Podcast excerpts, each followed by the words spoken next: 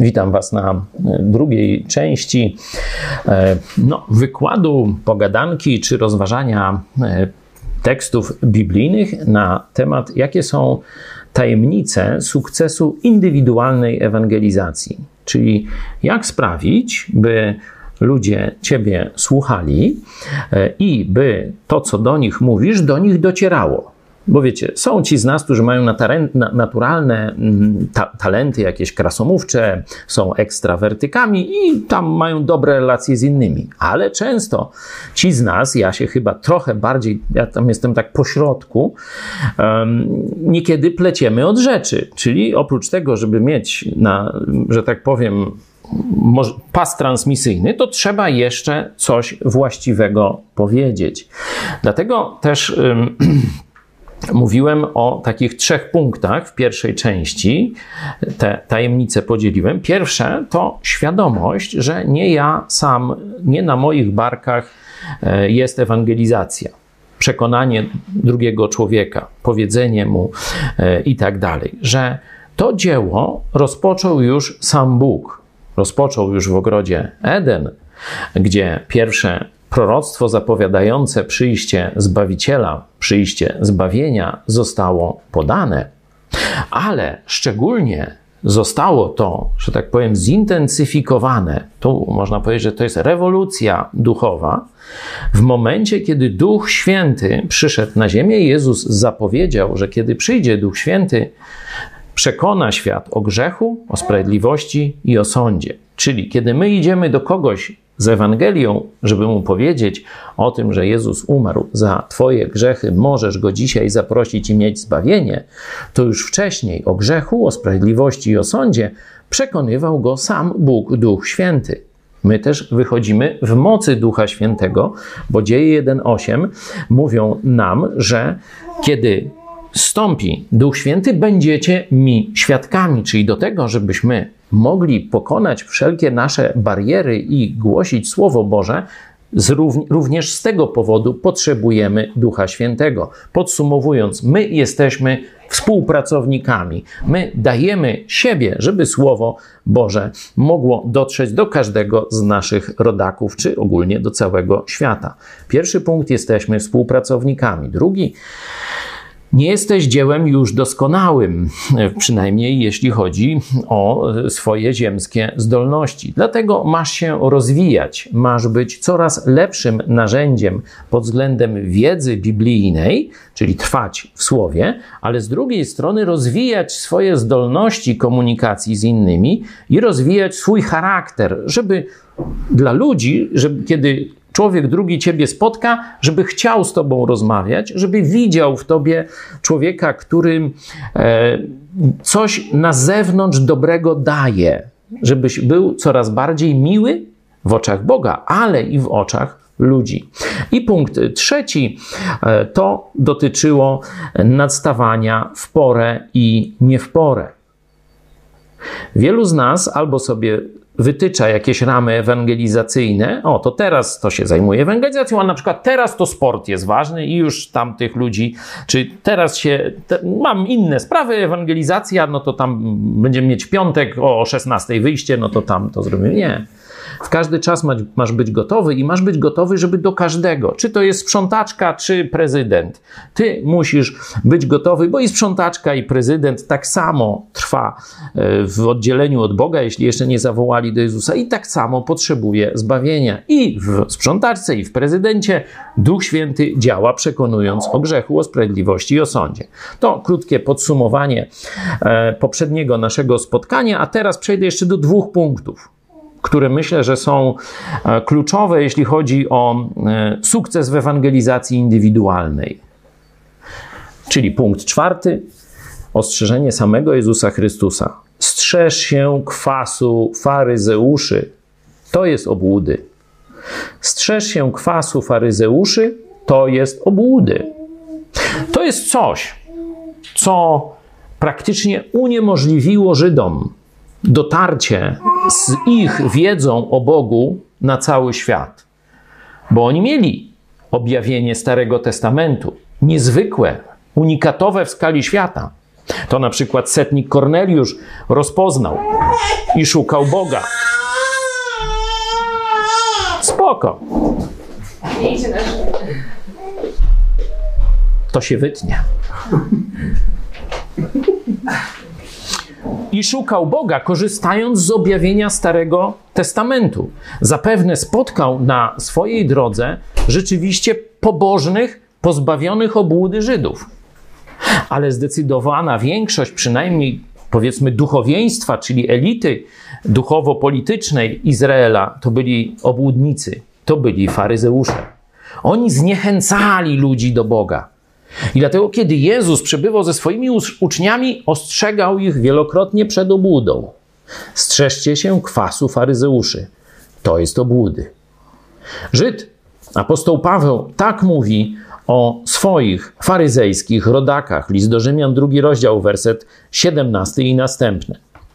Jeśli tedy ty mienisz się Żydem i polegasz na zakonie, i chlubisz się Bogiem i znasz wolę Jego, mówimy o poznaniu na poziomie Starego Testamentu, i umiesz rozróżnić dobre od złego, dostali przecież przykazania, zakon. Będąc pouczonym przez zakon, czyli prawo nadane Mojżeszowi. I uważasz siebie samego za wodza ślepych, za światłość dla tych, którzy są w ciemności. Tak rzeczywiście i poniekąd słusznie Żydzi postrzegali resztę świata. Zapominając, że tak naprawdę do czasu przyjścia Chrystusa to i oni byli w ciemności. Chociaż już mieli rozpoznanie moralne, już wieli, wiedzieli, co to jest grzech, znali wolę Boga moralną i wiedzieli, jak bardzo od niej odstają. To właśnie ci Żydzi przyszli do Jana Chrzciciela nad Jordan po chrzest tak zwany Janowy. Wyznawali, jesteśmy grzesznikami, złamaliśmy prawo, zasługujemy na potępienie. Tylko Mesjasz nas może uratować. To było wyznanie tych Żydów, którzy przychodzili nad Jordan dawać się Janowi zanurzyć. Ale wtedy przyszli też faryzeusze, pamiętacie? I wtedy Jan ich pogonił. Won dziady, mówi. Najpierw wydać owoc nawrócenia, a potem będziemy się tu z wami zajmować. O tym problemie obłudy bardzo często mówił Jezus. Czyli on będzie też obecny w życiu Kościoła. On będzie obecny w moim i w Twoim życiu. Strzeżmy się kwasu faryzeuszy, to jest obłudy. Ci Żydzi znali zakon. Wiedzieli, że świat jest pogrążony w duchowej i moralnej ciemności. I uważasz siebie za wodza ślepych, za światłość dla tych, którzy są w ciemności, za wychowawcę nierozumnych, za nauczyciela dzieci mający, mającego w zakonie ucieleśnienie wiedzy i prawdy. Ty więc, który uczysz drugiego, i teraz jest najważniejsze. Zobacz sobie sam do Biblii. 21 werset. Ty więc, który uczysz drugiego, siebie samego nie pouczasz? Który głosisz, żeby nie kradziono, kradniesz? Który mówisz, żeby nie cudzołożono, cudzołożysz? Zobaczcie, jak to przeniknęło do chrześcijaństwa. Przecież Kościół katolicki był kiedyś kościołem chrześcijańskim. A teraz zobaczcie, jaka jest opinia o księżach. Jak nie pedofil, to konserwatysta, czyli ma babę i dzieci. Słyszeliście historię o uczciwych księżach? Czy w kółko słychać o niemoralności, o złodziejstwie, o pazerności i tak dalej? Czy dziwicie się, że Polacy odchodzą od kościoła, że nie chcą za bardzo słyszeć o Bogu, przynajmniej dotychczas? Przecież oni Boga postrzegają przez pryzmat księży i biskupów katolickich. No i co tam widzą? Który głosisz, żeby nie kraść, kradniesz. Który mówisz, żeby nie cudzołożono, tolerujesz pedofilię albo jesteś pedofilem. Który wstręt czujesz do bałwanów, dopuszczasz się świętokradztwa. O, w katolicyzmie to bałwanów pełno, i dosłownych, i przenośnych który się chlubisz zakonem, przez przekraczanie zakonu bezcześcisz Boga. Jeśli chcesz być skuteczny w ewangelizacji, to to, co mówisz, musi być obecne w Twoim moralnym życiu. Jeśli innych pouczasz, to najpierw skieruj to do siebie. Dlatego zwróćcie uwagę, że my też w głoszeniu Ewangelii unikamy moralizatorstwa. Unikamy takiego koncentrowania się na wypominaniu ludziom ich wad, grzechów itd. Tak Bo to już robi Duch Święty. On ich przekonuje o grzechów. O grzechu. My oczywiście to też mówimy, ale nie koncentrujemy się na tym. My się koncentrujemy na pokazaniu, że jest rozwiązanie, że Jezus Chrystus odkupił na krzyżu nasze grzechy i teraz oferuje przebaczenie. Warto o tym pamiętać, ale też pamiętajmy o tym, żeby to, co wiemy, że jest prawdą, to, co mówimy ludziom, żeby też było przede wszystkim prawdą naszego codziennego, a nie odświętnego życia. Bo tu pojawia się werset 24 po tej całej litanii do, o ich obłudy.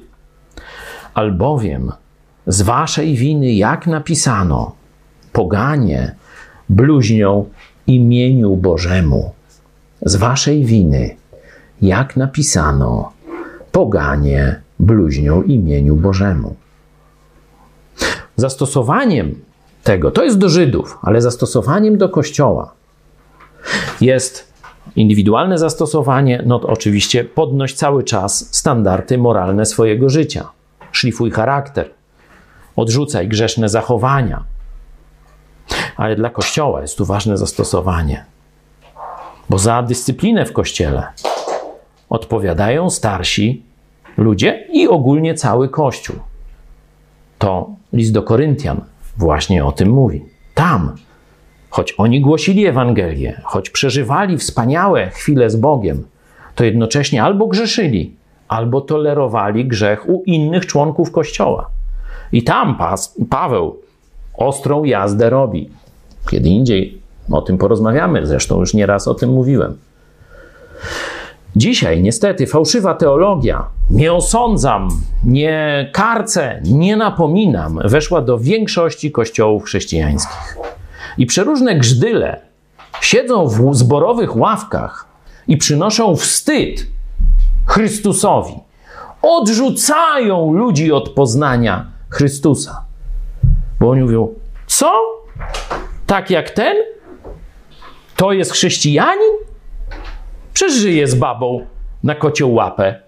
Albo, a przecież ukradł. Widziałem, jak wynosił coś tam i tak dalej. A w zborkach teologia, ależ nie osądzamy. Są sytuacje, gdzie dzieci pastorów żyją niemoralnie na kocią łapę, jeśli chodzi o sprawy seksualne. A cały Kościół udaje, że, że nic nie wie, że nic się nie stało i tak dalej. To takich przypadków mogę wam z nazwiskami podawać. Ale nie w tym rzecz. My mamy robić to, co do nas należy, w tym kontekście, za którym my odpowiadamy. W naszym kościele wiecie, że są jasne, proste, uczciwe, Boże kryteria moralne. Nie chcesz ich spełniać? Drzwi są otwarte. Nawet pomożemy wyjść. Ale jeśli ktoś chce mieć przywilej nazywania się członkiem naszego kościoła, to musi zmieniać swoje życie moralne.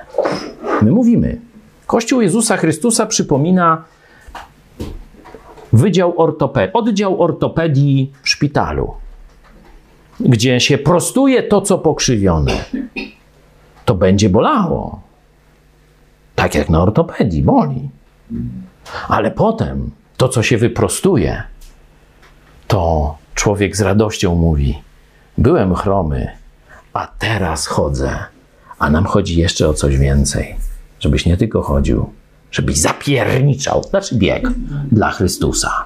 tym się zajmujemy. I chcemy, żeby wszystkie inne kościoły, zgodnie z wolą Boga, dokładnie tym samym się zajmowały. Punkt następny z tym związany i ostatni, to jakieś pocieszenie być może dla niektórych. Ważne pytanie: czy w Twoim sercu rzeczywiście płonie gorąca miłość dla Chrystusa? Czy Ty się dla Niego spalasz? Czy to jest Twoją ambicją, żeby wszystko dać Chrystusowi? Apostołowie myśleli, że pójście za Jezusem oczywiście daje im prawdę, duchowe poznanie i zbawienie, ale da im też niezłą fuchę w życiu. Pamiętacie? Czym oni się zajmowali, kiedy tylko mieli trochę wolnego czasu i Jezus tam ich nie, niespecjalnie dał im jakieś zadanie? Co zaczynało zaprzątać ich głowę? No jeden to tam krat, to wiemy. On się tam no, troszczył o ubogich i tam był bardzo charytatywny. No znamy, takie serduszko on nosił. Wiecie, czerwone z napisem o orkiestrach i tak dalej, nie? Ale co robili inni? Bo ten przynajmniej miał konkretne zajęcie. A inni mówili, no nie, nie, nie, nie. Wiesz, że ja jestem bliżej Jezusa niż ty. Nie? No to, to se uważaj. Tu zaraz będziemy rządzić, zaraz będziemy rozdawać ministerstwa. Ja siedzę tuż obok Jezusa, żebyś się nie pchał. No, paniał? No to takie rozmowy właśnie mieli.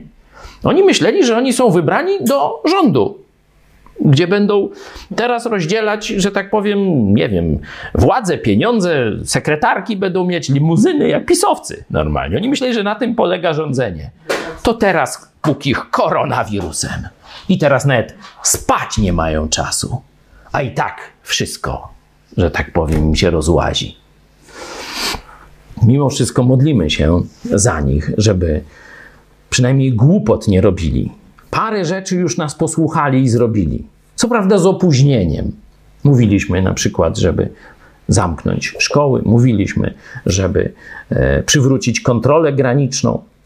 To przynajmniej ogłosili, że przywrócili. No to tyle przynajmniej w telewizji pokazali. Widziałem, nasi zresztą też wracali kierowcy z tir, tirów. Mówili, jaka kontrola? No stoi radiowóz, a nawet dwa, ale boją się wyjść, bo nie mają masek, nie mają tych i w ogóle nikogo nie kontrolują. Także to jest fikcja, no ale no, przynajmniej w telewizji wszystko dobrze wygląda. No ale to, to zostawmy. Wróćmy do naszego tematu. Czy rzeczywiście płoniesz dla Jezusa Chrystusa? On sam dał wzór swoim uczniom, mówiąc, to jest drugi rozdział Ewangelii Jana, 17 werset. Kiedy oni właśnie takie różne gierki i tam martwią się, tam co będziemy jeść albo coś, no to on do nich mówi. Żarliwość o dom twój pożera mnie. Po czasie to zrozumieli, tutaj mamy przypomnienie. Wtedy uczniowie jego przypomnieli sobie, że napisano: Żarliwość o dom twój pożera mnie. To była postawa Jezusa. Pytanie, czy to jest moja, czy to jest Twoja postawa? Czy rzeczywiście to, co dla Boga ważne, jest ważne także dla Ciebie? Czy czasem jakieś bzdety zaprzątają Twoją głowę? W liście do Rzymian apostoł Paweł ujął to tak. I to już jest, tam to jest przykład Jezusa. Ktoś powie, no ale ja nie jestem Jezusem. Dobrze, ale Jezus w tobie mieszka i masz być do Niego podobny. Całe nasze życie tu na Ziemi to jest przemienianie się z tego starego sposobu życia na podobieństwo stylu i charakteru Jezusa Chrystusa. Ale tu już teraz w do Rzymian mamy prosty nakaz do ciebie i do mnie. Wzywam was wtedy, czyli chrześcijanie mogą to zrobić, albo mogą tego nie zrobić. Jeśli chcesz odnieść sukces w ewangelizacji indywidualnej, musisz to zrobić, albo dokładnie trwać w tym. Apostoł Paweł tak mówi: Wzywam was wtedy, bracia, przez miłosierdzie Boże, abyście składali ciała swoje jako ofiarę żywą, świętą, miłą Bogu, bo taka winna być duchowa służba wasza. A nie upadabniajcie się do tego świata, ale się przemieniajcie. Tu jest przemieńcie, to jest źle przetłumaczenie. Przemieniajcie przez odnawianie umysłu swego. Czyli to jest ciągła walka o swój umysł, abyście umieli rozróżnić, co jest wolą Bożą, co jest dobre, miłe i doskonałe. Bóg nie chce 70%. Bóg nie chce trochę lepiej.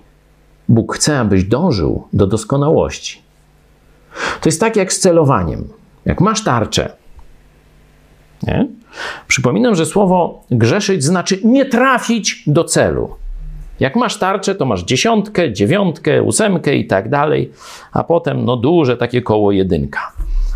No i ktoś tam, fu, trafiłem w jedynkę. No jak pierwszy raz strzelałeś, to rzeczywiście fajnie. Ale gdzie masz celować? Gdzie masz mierzyć? W jedynkę? Może w siódemkę? To już dużo lepiej, nie? Niezły wynik, można 10 siódemek, to będzie 70. Gdzie masz celować? W dziesiątkę. Naszym celem ma być doskonałość. To nie jest łatwa sprawa, wiem. I nie jestem doskonały ani ja, ani ty jeszcze. Ale jeśli rzeczywiście płoniesz dla Chrystusa, jeśli chcesz całego siebie Jezusowi oferować, to będziesz mierzył w dziesiątkę. Nie zawsze trafisz w dziesiątkę. Ja też nie zawsze trafię w dziesiątkę. Ale będziemy razem celować w dziesiątkę. To jest sukces. Trafić w Bożą dziesiątkę. Ale żeby ten sukces osiągnąć, trzeba dać całego siebie. Masz całego siebie dać Jezusowi. Czyli jeszcze raz podsumowując, to nie na mnie spoczywa, jestem współpracownikiem Boga, Duch Święty już robi robotę, Duch Święty daje mi moc. Ja mam tylko dołożyć swoją paszczę i powiedzieć o Chrystusie temu, kto, ko, kto, kogo Bóg da na mojej drodze. Mam być coraz lepszy, jeśli chodzi o charakter, ale przede wszystkim też o zdolności interpersonalne. Mam wiedzieć, że w każdej chwili i każdemu mamy być gotowy powiedzieć Ewangelię. Mam być czujny, można to inaczej powiedzieć. No i z dzisiaj lekcja. Mam strzec się obłudy, bo ludzie to bardzo łatwo rozpoznają. Czy ty jesteś naturalny, czy to jest naprawdę twój świat, czy tylko pozorujesz. Ostatnio e, na chyba poprzednim spotkaniu pokazywałem Wam krótką wypowiedź innego z pastorów z kościoła wolnych chrześcijan w Palowicach, Mariana Pawlaca. Pozdrawiam serdecznie naszych braci e, w Palowicach, starszych, e, Grzegorza, Mariana i innych. I co powiedział Marian Pawlas, mówiąc o problemie kościołów, zborów? Dlaczego jest tak słabo z naszą misją i ewangelizacją? Bo pastorzy nie są całkowicie oddani Jezusowi. Nie spalają się dla Jezusa Chrystusa. Realizują jakieś swoje, całkowicie ludzkie i cielesne cele, a od czasu do czasu odgrywają rolę Bożych pomazańców czy Bożych nauczycieli. To se nie uda. Ludzie, zarówno z zewnątrz, jak i z kościołów, to rozpoznają. To się nazywa zgorszenie swojego stada i zgorszenie na zewnątrz. My, którzy chcemy odnieść sukces dla Chrystusa, musimy całkowicie poświęcić się Jemu i tylko Jemu.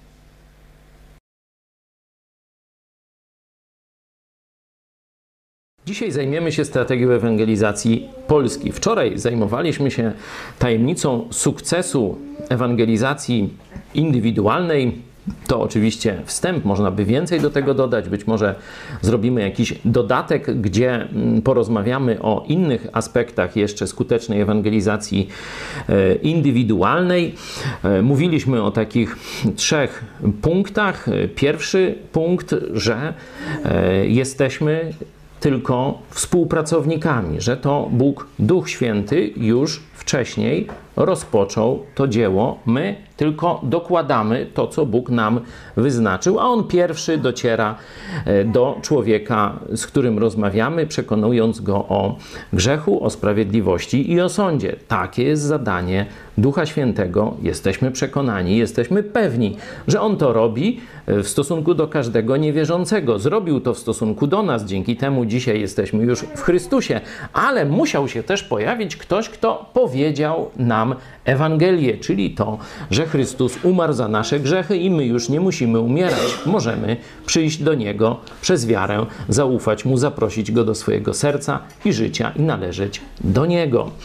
E, to był pierwszy punkt. Drugi to wzrastanie w łasce nie tylko u Boga, ale i u ludzi. Pokazywaliśmy przykład Jezusa, także apostołów, Tymoteusza i tak dalej, że bardzo ważne jest oczywiście wzrost duchowy, rozwój naszego charakteru, ale ta składowa dobrych relacji z innymi, umiejętności właściwego e, podchodzenia do innych. No i trzeci punkt, nastawaj w porę i nie w porę. Nie patrz już na ludzi e, pod względem ciała, czyli patrząc na ich hierarchię społeczną, premier, profesor, szef, bogacz, biedak, każdy potrzebuje Chrystusa.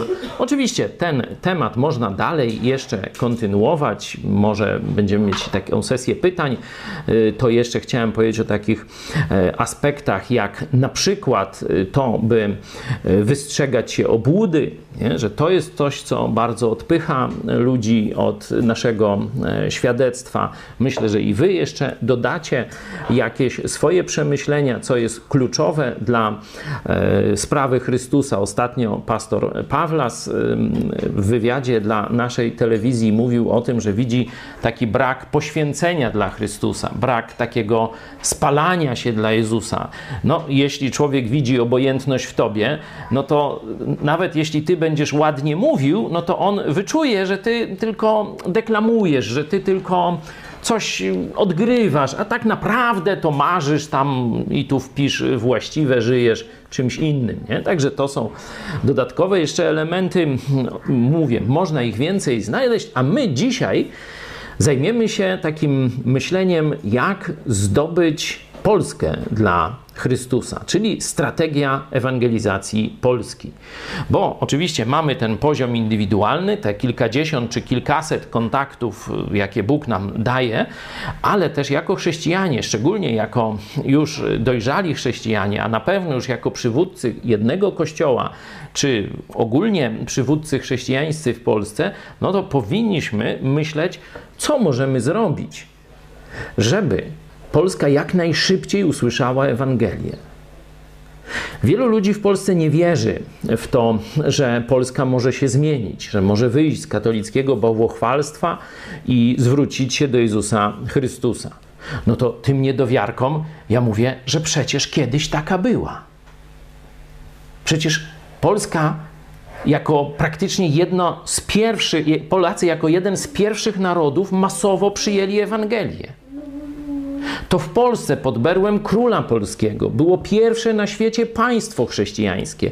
Osiem lat zanim Henryk VIII wypowiedział posłuszeństwo e, Watykanowi, Rzymowi i e, stworzył Narodowy Kościół Anglii, do dzisiaj istniejący jako Kościół Anglikański. To już w Polsce pod berłem Zygmunta Starego było pierwsze protestanckie państwo świata. Prawie każdy uczeń w szkole, może nawet każdy Polak zna obraz Jana Matejki, hołd pruski. Ale kto wie, że to właśnie wtedy zmieniła się historia, duchowa historia świata. Powstało pierwsze protestanckie państwo na ziemi. Nawet ja nie wiedziałem przez dłuższy czas. Nie zdawałem sobie z tego po prostu sprawy. Wiedziałem, co to był hołd pruski, wiedziałem kto, komu, co, dlaczego, w jakich warunkach, wcześniejsze wojny z zakonem, to wszystko wiedziałem. A tej podstawowej prawdy dla świata, jeśli chodzi o historię duchową, że to powstało pierwsze państwo protestanckie w dziejach, nie wiedziałem. Chociaż naprawdę historią, jak wiecie, się e, mocno dosyć e, interesuje.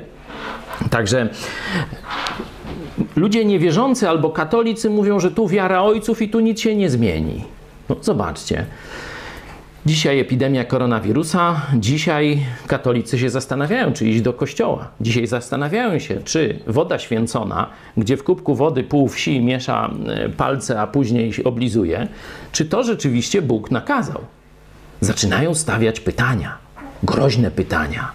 Zaczynają myśleć. To jest najgorsze dla hierarchii katolickiej w Polsce. Ale najgorsze, że protestanci, czyli biblijne kościoły, też straciły wiarę w to, że Polska może zostać zdobyta dla Chrystusa. Większość młodych chrześcijan z kościołów, kiedy myśli o swojej przyszłości, myśli o emigracji albo już jest na emigracji, czyli nie myślą o ewangelizacji Polski. Do czego ograniczają się kościoły, w większości kościoły w Polsce, jeśli chodzi o myślenie strategiczne o ewangelizacji Polski? Do fałszywej koncepcji przebudzenia. Od czasu do czasu modlą się o przebudzenie. O tym w e, ostatniej części te fałszywe strategie będę mówił, ale pokazuję. Modlą się od kilkudziesięciu lat, myślę z pięćdziesiąt. I gdzie to przebudzenie? Żadnego, bo nie ma przebudzenia niewierzących. Jest tylko przebudzenie wierzących. A my, biblijni chrześcijanie, modlimy się o otwarcie drzwi do głoszenia Ewangelii, a nie o przebudzenia. Ale o tym jeszcze będę mówił. Więc wracamy do strategii ewangelizacji Polski. Co możemy w Biblii na temat ewangelizacji narodu, ewangelizacji państwa e, wyczytać. Oczywiście to jest otwarcie dyskusji, nie twierdzę, że powiem wszystko, ale myślę, że kilka jakichś ważnych rzeczy uda mi się Wam dzisiaj przekazać. Pierwsza taka obserwacja ogólna dotycząca ewangelizacji, dotycząca misji Obserwacja, która niestety jest lekceważona albo wręcz negowana przez wiele środowisk protestanckich dzisiaj. Co jest bazą, co jest fundamentem, można powiedzieć, czy takim. No chyba baza to jest najlepsze jednak słowo, fundament to jest troszkę. Pozostańmy. Co jest bazą ewangelizacji? Zastanówcie się, co jest bazą ewangelizacji. Nie mówimy już teraz o tym wymiarze pionowym, nie mówimy o, oczywiście o Bogu, nie mówimy o działaniu Ducha Świętego, bo to, o tym mówiliśmy na poprzedniej sesji. Co jest bazą w tym wymiarze tego, co się teraz dzieje na Ziemi, w wymiarze ludzkim, co jest bazą ewangelizacji? Odpowiedź jest jasna i prosta. Przeczytajmy Dzieje Apostolskie 13 rozdział, wersety od 1 do 3.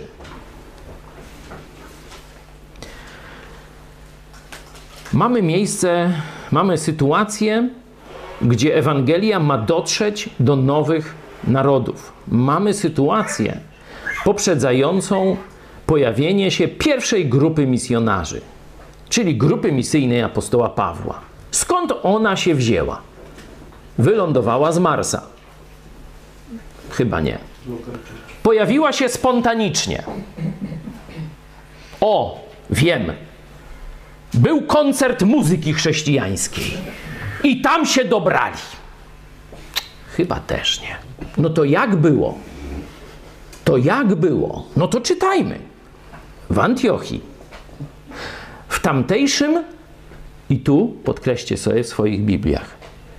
W Antiochii, nie na koncercie, nie nawet na uniwersytecie, nie spontanicznie, tylko w tamtejszym kościele lokalnym, w tamtejszym zborze, w tamtejszej wspólnocie kościelnej chrześcijan spotykających się już od jakiegoś dłuższego czasu. W Antiochii, w tamtejszym zborze, korzystamy z tłumaczenia brytyjskiego, Kościół tu jest tłumaczony jako zbór. Myślę, że to jest w staropolskim języku bardzo trafne tłumaczenie, dzisiaj niestety słabo rozumiane. Bo Kościół w języku polskim jest od słowa kasztel, czyli zamek. No bo tak postrzegano średniowieczne Polacy, do których w późnym średniowieczu dotarło to katolickie, rzymskie chrześcijaństwo, postrzegało już y, kościół jako warowny budynek. Styl romański, przypominający kościoły, przypominały zamki, twierdze obronne, stąd kasztel, kościół. W rzeczywistości to jest eklezja, czyli wywołani i zebrani, czyli wywołani i zwołani, skupieni. Nie? To są ci, których, którzy zareagowali na głos Chrystusa i spotkali się razem, skupili się przy nim razem. To jest eklezja. To jest świeckie słowo, to nie jest żadne religijne słowo. Polityczne zgromadzenia też się nazywały eklezja, że zwołani z miasta spotykają się razem i tam radzą na przykład jak nad jakąś sprawą. Czyli to słowo zbór od słowa zbierać się jest y, całkowicie e, trafne, tylko że dzisiaj mówię jest już archaiczne, ale pozostańmy przy tym tłumaczeniu. W Antiochii w tamtejszym zborze byli prorokami i nauczycielami. Tu mamy wymienionych z imienia i nazwiska, można powiedzieć, Barnaba i Symeon, nazwisko Niger, nie? i Lucjusz, nazwisko Cyrenejczyk i Manean, który się wychowywał razem z Herodą, z Herodem tetrarchą. Czyli no, widać, że miał polityczne koneksje i Biblia to odnotowała. Duch Święty, który kierował zapisem biblijnym, odnotował jego polityczne, y, wiecie, mm, no, znajomości i wychowanie i wpływ na niego i jaki on później miał na innych. I oczywiście na końcu ale to na końcu wcale nie znaczy, że najmniej ważny i Saul, czyli apostoł Paweł. A gdy oni odprawiali służbę pańską i pościli, rzekł Duch Święty: Odłączcie mi Barnabę i Saula do tego dzieła, do którego ich powołałem. Wtedy po odprawieniu postów i modlitwy nałożyli na nich ręce i wyprawili ich i wyprawili ich. To nałożenie rąk symbolizowało, że to Kościół ich wysyła, że to nie grupa jakichś przypadkowych ludzi się skrzyknęła i se zrobią stronkę na internecie, czy koncert, czy jeszcze coś takiego. To Kościół w pełnym znaczeniu tego słowa, ze wszystkimi funkcjami i nakazami, które Bóg dał w Piśmie Świętym. To w tej społeczności one są realizowane i to ta społeczność, czyli Kościół lokalny, jest bazą dla wypraw misyjnych, dla podboju ewangelizacyjnego każdego narodu, każdego środowiska. Warto o tym pamiętać. Kto odrywa misję czy ewangelizację od Kościoła, ten idzie wbrew woli Boga. To nie jest zabawa. My mamy dany projekt i mamy go zrealizować tak, jak projektant go wymyślił, a nie po swojemu go ulepszać. Projektant dał nam obszary, gdzie mamy sami zdecydować, jak to ma wyglądać. Ale dał obszary, w których jasno pokazuje wzór, od którego Kościół, od którego chrześcijanie, jeśli chcą być wierni Jezusowi, nie mogą odejść. Czyli pierwszy punkt, Kościół lokalny, widzimy przykład, a tu widzimy nakaz. Ewangelia Mateusza, 28 rozdział, wersety od 18 do 20. Otwórzcie sobie. To jest wielki nakaz misyjny. Chrystusa, tak się nazywa e, te słowa Jezusa, ostatnie zresztą w tej Ewangelii. Podkreśla się, że jest to jakieś takie pokazanie czegoś ważnego, coś w rodzaju takiego ostatniego przesłania, testamentu. Jezus przystąpiwszy, rzekł do nich te słowa. Dana mi jest wszelka moc na niebie i na ziemi. Idźcie tedy i czyńcie uczniami wszystkie narody, chrzcząc je w imię Ojca i Syna i Ducha Świętego, ucząc je przestrzegać i tu podkreślenie wszystkiego, co wam przykazałem. A oto ja jestem z wami po wszystkie dni, aż do skończenia świata. To jest Jezusa plan, to On ma moc go zrealizować, to On towarzyszy nam w tym planie. I zobaczcie nakaz z wersetu 20. Ucząc je przestrzegać, zachowywać, żyć, wszystkiego, co wam przykazałem. Czyli jeśli by w ramach tego projektu ewangelizacyjnego wziąć 70% tego, co Jezus nauczał i powiedzieć, te 30% to albo nie rozumiemy dobrze, albo niepraktyczne w naszym y, życiu, albo za trudne. Zróbmy 70% tego, co Jezus nakazał, to przecież i tak dużo, nie? 70% to większość. No to jeszcze raz. Ucząc ich dokładnie, tych, którzy uwierzą z tych narodów, tu jest, ucząc ich przestrzegać wszystkiego, co wam przykazałem. Czy widzicie fałszywość takiej koncepcji częściowej realizacji Bożego planu? Więcej o tym mówiłem niedawno na kazaniu, że zobaczcie, jeśli w Starym Testamencie był przepis, jak zbudować arkę, jak zbudować przybytek, jak później zbudować świątynię, to czy wykonawcy mieli prawo zmienić to, co Bóg jasno nakazał, że to ma być w takim wymiarze, to ma być w takiej odległości, to ma być z takiego materiału, to ma być w taki sposób połączone ze sobą? No oczywiście nie mieli prawa, bo projektant dał projekt.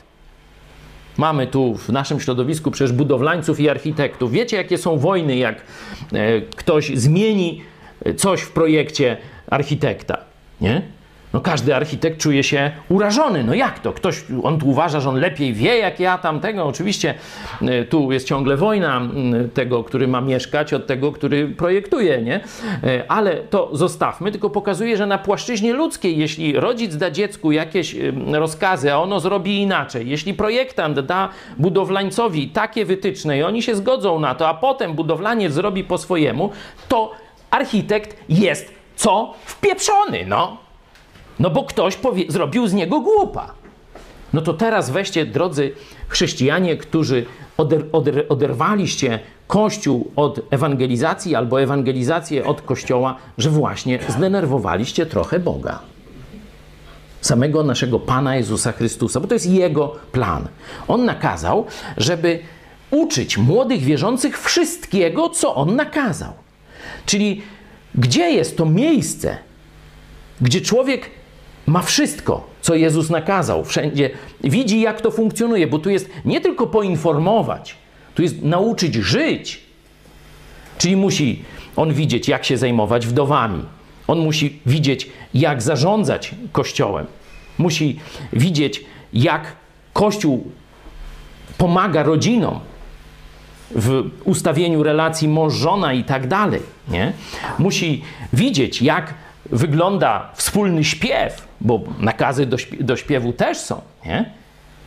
I tak można by mnożyć i mnożyć. To wszystko musi nowy wierzący przeżyć, zobaczyć, dotknąć, żeby mógł to wprowadzić do swojego życia. Nie ma innego pomysłu jak to zrobić, jak tylko lokalny kościół, lokalna wspólnota wierzących ze wszystkimi atrybutami, jakie Bóg dał dla kościoła. Jeśli jakaś wspólnota mówi, my zrobimy wszystko, ale tego nie, no to oni nie ludziom, ale Bogu mówią nie i sam Bóg będzie z nimi dyskutował. No, tam krótko dosyć. Czyli pierwszy punkt strategii ewangelizacji, pamiętajcie, to niech się Wam na samą głębię jestestwa. Nie można nigdy oderwać ewangelizacji od Kościoła. Jest wiele takich różnych, wiecie, innowatorów, którzy mówią, a nie podpisujmy, że to Kościół robi. Nie? Na przykład jakaś ulotka ewangelizacyjna. Nie dajmy, że to Kościół. To wtedy ludzie nawrócą się do Jezusa i będzie fajnie. To zaraz, to jak Jezus założył kościół, to on głupio zrobił, chcesz powiedzieć? W łeb się, że tak powiem, ty wynalazco od siedmiu boleści. No ale jak ktoś będzie miał pytania albo jakieś inne tutaj koncepcje, no to chętnie podyskutujemy e, w tym fazie pytań, a na razie idziemy dalej. Kościół lokalny zawsze jest bazą misji, bazą ewangelizacji jedźmy dalej. Teraz kolejny taki, taki filar. Jeśli zdrowy Kościół ma pokazać wszystko, co Jezus nakazał, to co musi być w tym kościele? Autorytet Biblii, autorytet słowa Jezusa. Pamiętacie kościół w Filadelfii, ten jedyny kościół e, czasów ostatecznych, który otrzymuje pochwałę?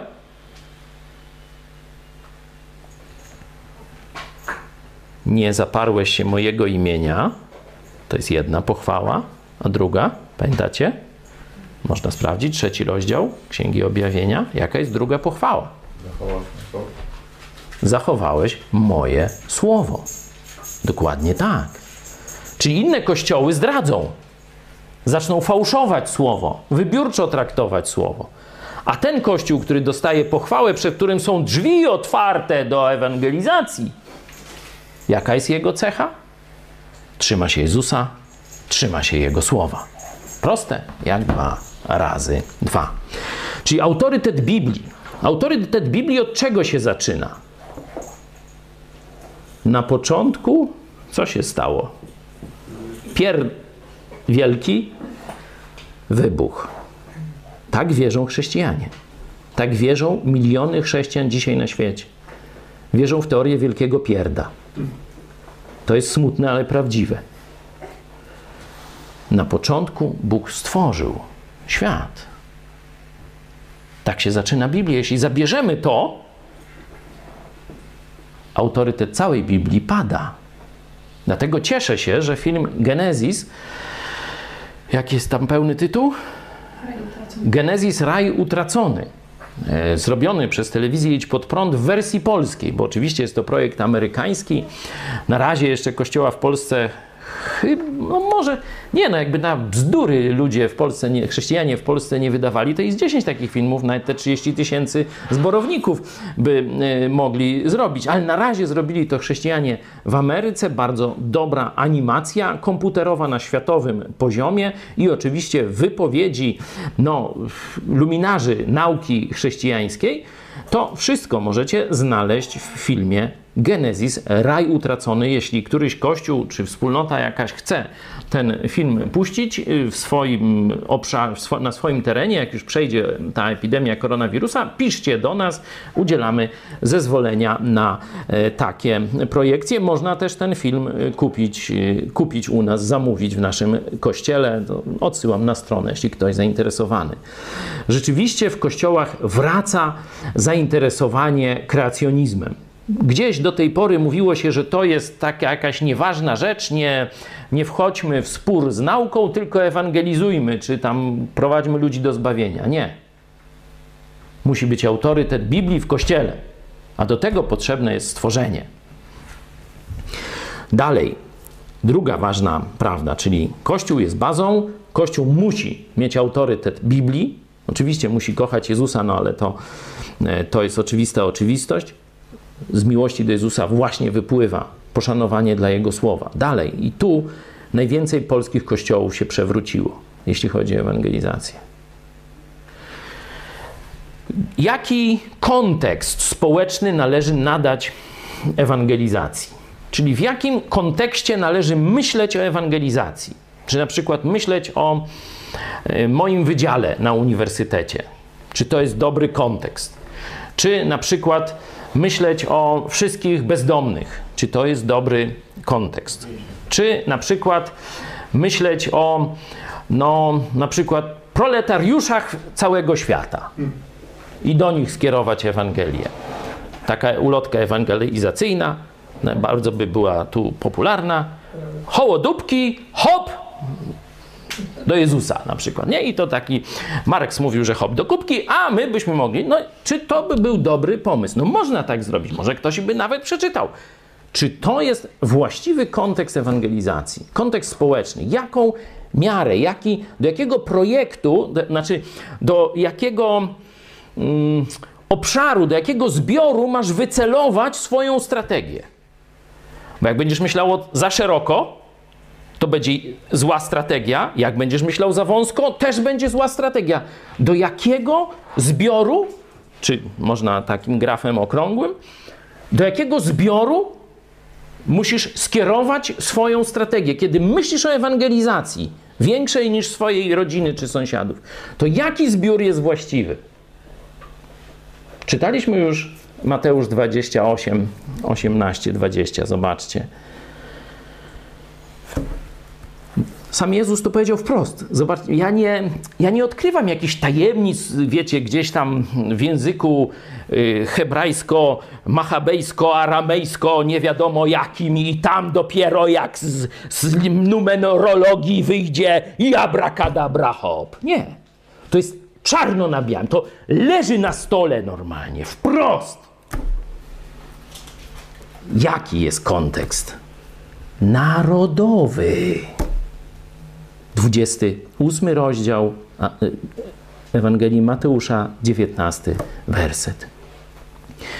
A ładnie, gdy idziecie, gdy nauczycie, czyńcie uczniów, to jest główny nakaz ze wszystkich narodów. Naród to jest ta zbiorowość, do której przygotowujesz strategię. Naród, czyli każdy kościół każdy przywódca chrześcijański, każdy dojrzały chrześcijanin, który już wyszedł z mleka, musi myśleć o ewangelizacji narodu swojego. A co zrobić chrześcijanami, którzy gardzą swoim narodem? No do czyśćca pójdą. Śmieją się. tak, to są. Oni myślą, że oni kochają Jezusa, a w dupie mają swój naród. No ale jak Jezus kocha narody, a oni nie kochają swojego, to kogo oni tak naprawdę znieważają? No, Czesie, myśleć. Myśleć. Jeśli nie kochasz narodu polskiego, a jesteś Polakiem, możesz być Ukraińcem, kochaj naród ukraiński, Rosjaninem, kochaj rosyjski, Żydem, kochaj żydowski, Amerykaninem, kochaj gwiaździstą flagę. to jest rzeczywiście ciekawy twór, ale to przy innej okazji możemy e, o tym porozmawiać. Jeśli jesteś Eskimosem, kochaj naród eskimoski i tak dalej, i tak dalej, nie? Ale kochaj swój naród. Na pewno jakiejś narodowości jesteś. Nawet jak jesteś z mieszanego małżeństwa, to musisz wybrać w końcu Kim się czujesz? Bo Bóg stworzył narody. To nie jest nasz wymysł, to Bóg stworzył narody. Czyli każdy musi się przyporządkować do jakiegoś narodu. Mamy wiele takich w naszej historii bardzo smutnych mm, spraw, na przykład na froncie polsko-ukraińskim, nie? Zdaje się, że mm, tam w rodzinie Szeptyckich to jeden był generałem wojska polskiego, a drugi grekokatolickim, e, grekokatolickim tam chyba jakimś wysokim hierarchą nienawidzącym Polski. A jego brat walczył z kolei o Polskę, nie? Czyli wiecie, z, tych, z, tych same, z tego samego ojca, z tej samej matki, dwóch braci, ale wybrało naród. Bo my potrzebujemy tożsamości narodowej. To komuniści mówią, że nie potrzebujesz tożsamości narodowej. Internacjonaliści, euniści, jak ich nazwać? Euroentuzjaści. Euroentuzjaści, właśnie. No i tam dalej to hasło można sobie. Oni mówią, żeby mieć naród gdzieś, że to jest passe. A Bóg mówi: kochaj swój naród, bo jesteś z nim. To ja stworzyłem naród, nie Matka Boska. No ja nie wiem, czy, czy można tak powiedzieć. A to nie, no chyba jednak. Kto stworzył naród polski? Przyjmijmy, że Bóg. Chociaż dla wielu Polaków będzie to odkrycie. Dobra. To mówię, mówię o takich podstawach, ale wiecie, jak miniemy podstawy, czyli to, że Kościół lokalny, który jest ugruntowany na autorytecie Słowa Bożego, nie? Wszystko w nim jest tak, jak Jezus przykazał. Przynajmniej tak jest taka chęć, nie? Możemy jako ludzie błądzić, ale musimy wiedzieć, dokąd zmierzamy. I kontekst, jaki myślimy, to musi być nasz naród. I my musimy ten naród kochać. Zobaczcie, kiedy apostoł Paweł, Rzymian 9 rozdział, mówi o miłości do swojego narodu, to wszyscy polscy chrześcijanie powiedzą: Nie, no to dobra postawa. My też będziemy kochać naród izraelski. Czekajcie, jest jakiś taki dowcip. Nie z blondynkami, tylko jak pojechali pierwsi sekretarze, y, znaczy jakiś pierwszy sekretarz rosyjski pojechał do, do Regana chyba, pamiętacie? i coś tam, no ale to może się uda, jako appendix dodamy do tego ten, ten rozdział, ten yy, yy, dowcip. Wielu chrześcijan w Polsce dokładnie tak żyje. Myślą, apostoł Paweł kochał naród żydowski, no to ja chcę być dobrym chrześcijaninem, biorę wzór z Pisma Świętego i będę kochał naród żydowski. Oczywiście trzeba popierać to, co Bóg ma dla narodu żydowskiego, to no, absolutnie to jest bez dyskusji. Ale apostoł Paweł nie kochał narodu żydowskiego, dlatego że to był naród wybrany. A on na przykład był z galaktyki jakiej tam, znasz jakąś galaktykę? Andromeda? No niech będzie, galaksji ileś, nie? Taką galaktykę znasz. Galaksji S7, nie? On kochał naród izraelski, bo był z tego narodu. Był Izraelczykiem, można tak powiedzieć. Był Żydem i kochał naród jaki? Swój, czyli żydowski. A ty, jak jesteś polskim chrześcijaninem, to jaki masz naród kochać? Żydowski, odpowie część kościołów w Polsce. No i weź tu gadaj, normalnie to, to, to, jak ze ścianą. No to nie ma autorytetu Słowa Bożego. No nie, oni mówią, że oni na podstawie Słowa Bożego apostoł Paweł kochał to tam. Komórek w głowie brak. Podstaw za, zasad interpretacji Biblii kompletnie brak. Oni wymachują może i Biblią od czasu do czasu. Oni mówią, że wierzą w Biblię, ale oni absolutnie jej nie znają, bo oni są bezmyślni. A po co nam Bóg dał rozum? Zobaczcie sobie, drodzy, bracia w Chrystusie z innych kościołów. Pierwszy list Jana, piąty rozdział. Aby go używać, aby go używać. Najpierw do rozpoznania prawdziwego Boga, potem do dekonspirowania fałszywych bogów, no i oczywiście też fałszywych teorii. A wy nie myślicie, wy nie posługujecie się rozsądkiem, wy odrzuciliście logikę i dlatego nie rozumiecie pisma. Jesteście jak dzieci we mgle. Wykorzystujecie fragmenty pisma do usprawiedliwienia własnych chorych ideologii, które sami sobie wymyślacie a nic wspólnego z Biblią one nie mają. Widzę doktryna przebudzenia, ale to jeszcze do niej wrócimy. Czytamy z listu do Rzymian. Zobaczcie, jak apostoł Paweł kochał swój naród, albowiem ja sam gotów byłem modlić się o to. Zobaczcie. On mówi: Gdyby to było możliwe, to dałbym swoje zbawienie za zbawienie swojego narodu. Albowiem ja sam gotów byłem modlić się o to, by być odłączony od Chrystusa za braci moich, krewnych moich, według ciała. Czyli zobaczcie, on kochał naród żydowski nie dlatego, że to jest naród wybrany, tylko dlaczego? Dlatego, że to są krewni jego według ciała, a ty masz innych krewnych według ciała. Oczywiście w krwi Polaków jest wiele krwi żydowskiej. Wielu ma nawet bezpośrednie pochodzenie żydowskie. No to oni już muszą zdecydować, tak jak ci szeptycy, nie? Jeden w ten, drugi we w ten. Nie wchodzę w to. Ale jeśli masz polskie pochodzenie, jeśli czujesz się Polakiem, to kogo masz kochać jako naród?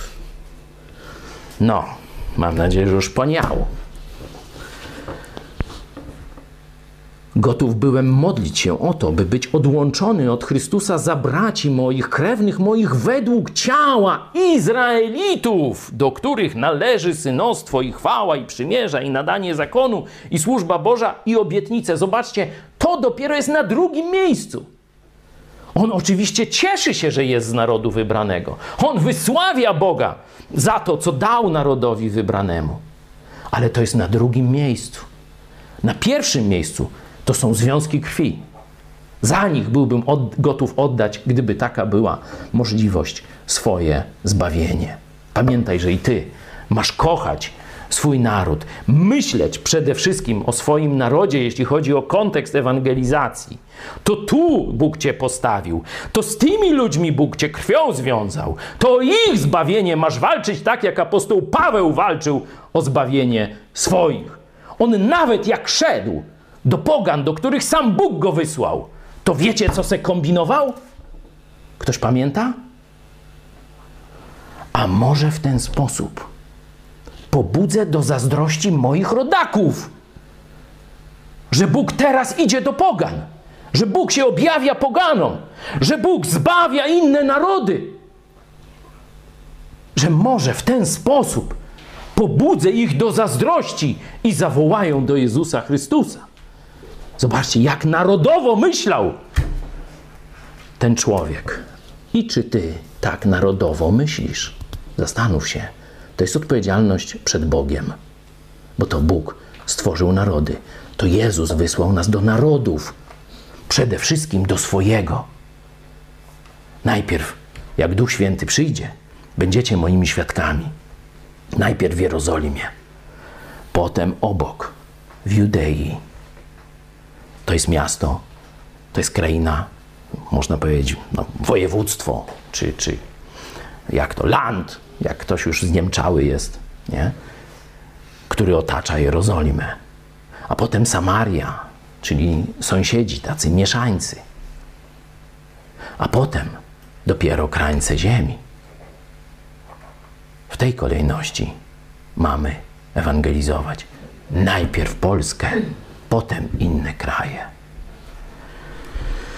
Dobra, czyli mamy kościół lokalny jako baza, kościół, który ufa autorytetowi Słowa Bożego. Tu szczególnie sprawa stworzenia jest bardzo ważna dzisiaj.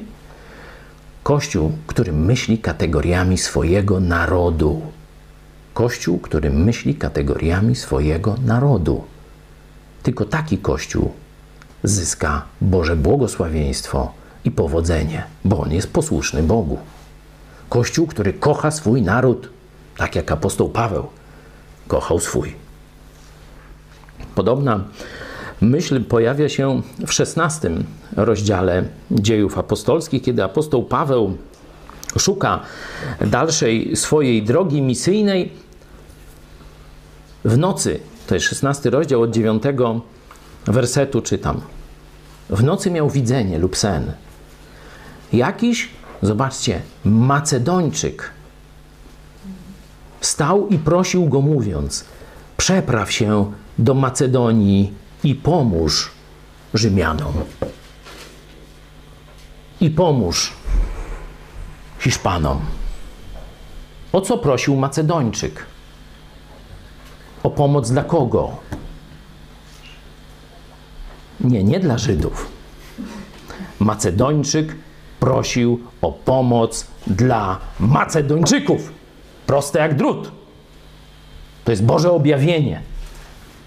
Macedończyk mówi: przyjdź, pomóż nam, Macedończykom. Proste jak dwa razy dwa. I Paweł nie dyskutuje. Gdy tylko ujrzał to widzenie, staraliśmy się zaraz wyruszyć do Macedonii, wnioskując, iż nas Bóg powołał, abyśmy im zwiastowali dobrą nowinę. Teraz z tego kontekstu narodowego możemy przejść do y, myślenia, jak zdobyć dany naród. Jak zdobyć naród. Najpierw pokażę Wam apostoła Pawła, który myślał szerzej, bo był apostołem wszystkich narodów pogańskich. Nie? Czyli on musiał kombinować, jak wszystkie narody pogańskie objąć ewangelizacją. I zobaczcie, w liście do Rzymian, 15 y, y, rozdział 24 y, werset. To jest oczywiście takich przykładów można by więcej. Mam nadzieję, że po drodze, kiedy pójdę do, Rzym, do Hiszpanii, ujrzę Was i że Wy mnie tam wyprawicie, gdy już się Wami trochę nacieszę. Można by dużo mówić o strategii misyjnej apostoła Pawła. Można by mówić o tym, że on na przykład miał taką ambicję, żeby nie iść tam, gdzie już ktoś zaczął pracę misyjną, nie? że szedł na terra incognita, na ziemia niezdobyta, niezbadana, nieznana, nie? żeby nie budować na e, cudzym fundamencie. Ale widzimy też, że oprócz tego, że Bóg niekiedy ingerował, bo Paweł wtedy, kiedy poszedł do Macedonii, miał inny plan. Chciał całą dzisiejszą Turcję zewangelizować. Tam próbował, ale Duch Święty mówi nie. Teraz do tego narodu masz pójść. To oprócz takich e, wyrywkowych, jednorazowych aktów, że Bóg zmienił jego plany i popchnął go do innego narodu, on se kombinuje. Mówi, aha, teraz to muszę Rzym, a potem jak Rzym, no to co? Basen Morza Śródziemnego to jest ich, że tak powiem, obszar ten, no to żeby to załatwić, trzeba pójść do Hiszpanii. To tylko pokazuje, bo my myślimy teraz o kontekście narodowym, który jest nam dany. My nie jesteśmy apostołami, apostołami wszystkich narodów, apostołami pogan. To e, była jednorazowa, niepowtarzalna, nieprzechodnia, tak jak wierzymy, że papiestwo, czyli e, ta władza apostoła e, Piotra, przywództwo apostoła Piotra wśród apostołów jest nieprzechodnie. Tak samo wierzymy, że apostolstwo apostoła Pawła jest tak samo nieprzechodnie i nie ma teraz już apostołów narodów, choć będą którzy kiedy dany naród zostanie odpowiednio nasycony Ewangelią, pójdą do następnych. To kiedyś, mam nadzieję, i nam Bóg da taki przywilej, że będziemy, mając już zewangelizowaną Polskę, wysyłać misjonarzy do okolicznych narodów czy dalej. Na razie, moim zdaniem, wysyłanie misjonarzy do innych narodów jest opóźnianiem ewangelizacji Polski. Mogę o tym dyskutować, zapraszam chrześcijan, innych pastorów do dyskusji, ale takie jest moje zdanie w tej sprawie na dziś. Biorąc pod uwagę, że Polska jest najgorzej zewangelizowanym krajem świata. Kraje muzułmańskie dzisiaj mają większy procent chrześcijan niż Polacy. To jest po prostu skandal. To jest laurka wystawiona polskim kościołom, która woła o pomstę do nieba, można tak powiedzieć.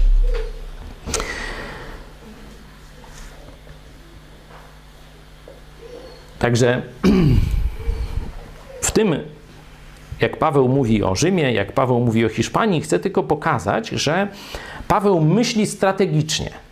Że myślenie strategiczne absolutnie nie stoi w kontrze z duchowością. Bo kiedy Bóg chce, to pokrzyżuje nasze plany. Nie?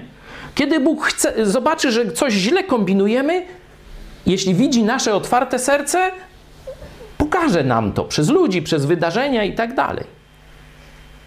Ale apostoł Paweł, choć miał bezpośredni kontakt, choć mówi, że tych objawień to miał najwięcej jak wszyscy charyzmatycy razem wzięci, w łeb kopnięci, czy jakoś tak. To ja wolę do kościoła powiedzieć parę słów rozsądnie, a nie no i dziękujemy za taki wykład. Co byście z tego skorzystali? Apostoł Paweł mówi jak chłop krowie na miedzy. Mam nadzieję, że do kogoś to dotrze. To chociaż objawień miał tyle, że wiecie, mózg w poprzek staje, to cały czas myślał strategicznie, bo Bóg dał, Bóg dał mu rozum. I on kombinował. Aha, to trzeba najpierw do stolicy. Potem, na, kiedy wschodnie imperium już nasycone, tu już się dzieje, no to teraz ja skaczę na najdalszy kraniec. Kombinuję sobie strategię. Dla nas wzór, że my musimy też kombinować. W jaki sposób najszybciej, to jest ważne, w jaki sposób najszybciej, nie marnując sił i środków, czyli ludzi pieniędzy i czasu, na poboczne cele, zrealizować Boży zamysł dla Polski, dla naszego narodu. To jest moja i Twoja odpowiedzialność. Metoda. Metoda ewangelizacji. Kontekst narodowy to pierwsza, pierwsze takie jak gdyby przykazanie związane z metodą. Druga. I co jest, co ma naród wspólnego? No bo jak mamy kontekst narodowy, no to musimy się dowiedzieć, co, to, co jest w tym narodzie. No język jest, nie? Taką podstawą najbardziej rozpoznawalną, odróżniającą jednego od drugiego jest język. Bóg pomieszał języki i stworzył narody. Czyli jak chcesz mówić do Polaków, to po jakiemu? Po angielsku, po hebrajsku, tak, tak, tak. Musisz świetnie opanować. Po łacinie tutaj jest. No to już są niedobitki w postaci towarzyszy od Brauna i spółki. Chociaż chyba i Cęckiewicz też jest łacinnikiem. Profesor. A to. Jakże to by inaczej. Musisz być biegły po polsku. biegły w języku polskim, ale nie tylko w języku powiedzmy Mickiewicza, tylko w języku Kowalskiego. To jest proste. W narodzie jest więcej Mickiewiczów czy Kowalskich? To jeśli chcesz, wczoraj mówiliśmy, dla Żyda jak Żyd, dla Kowalskiego jak Kowalski, dla Mickiewicza jak Mickiewicz, proszę bardzo. Dla Szekspira jak Szekspir. Ale do Kowalskiego musisz mówić jak Kowalski. To jest oczywista oczywistość. Dlatego, jeśli nie jesteś biegły w polskim, no to będziesz słaby w ewangelizacji Polski. Nie? To już taka. No ale język, no to powiedzmy, że każdy jakoś tam mówić, nie? Lepiej lub gorzej y, to Piotr Setkowicz może nam zaśpiewać. Każdy śpiewać może, niech mnie który stoi przy mikrofonie i tak dalej. Nie? Co dalej ma naród wspólnego? Historię. Tak. Nie będziemy się interesować historią. Już słyszę w zborkach. No to się jełopie nie interesuj, tylko wiedz, że jesteś nieposłuszny Bogu, a nie moim pomysłom. Bo jeśli masz kochać swój naród, to jak się to ma objawiać? Masz kochać język tego narodu? Masz kochać historię tego narodu? Masz ją znać? Masz wiedzieć, gdzie są jej blaski, gdzie są jej cienie, gdzie Bóg dotknął tego narodu szczególnie, kiedy zmienił jego historię w sposób pozytywny albo negatywny. Miałem bardzo ciekawe przeżycie na Liberty University, kiedy razem z Cornelią tu siedzi dziewczę koło mnie. E, mieliśmy taki wykład o Polsce. Kornelia na podstawie swojej e, pracy magisterskiej, którą robiła wespół z e, panią profesor Gadomskiej z Uniwersytetu Liberty i z Uniwersytetem Marii Curie Skłodowskiej, profesor Domański, tak? Dobrze pamiętam, był twoim promotorem.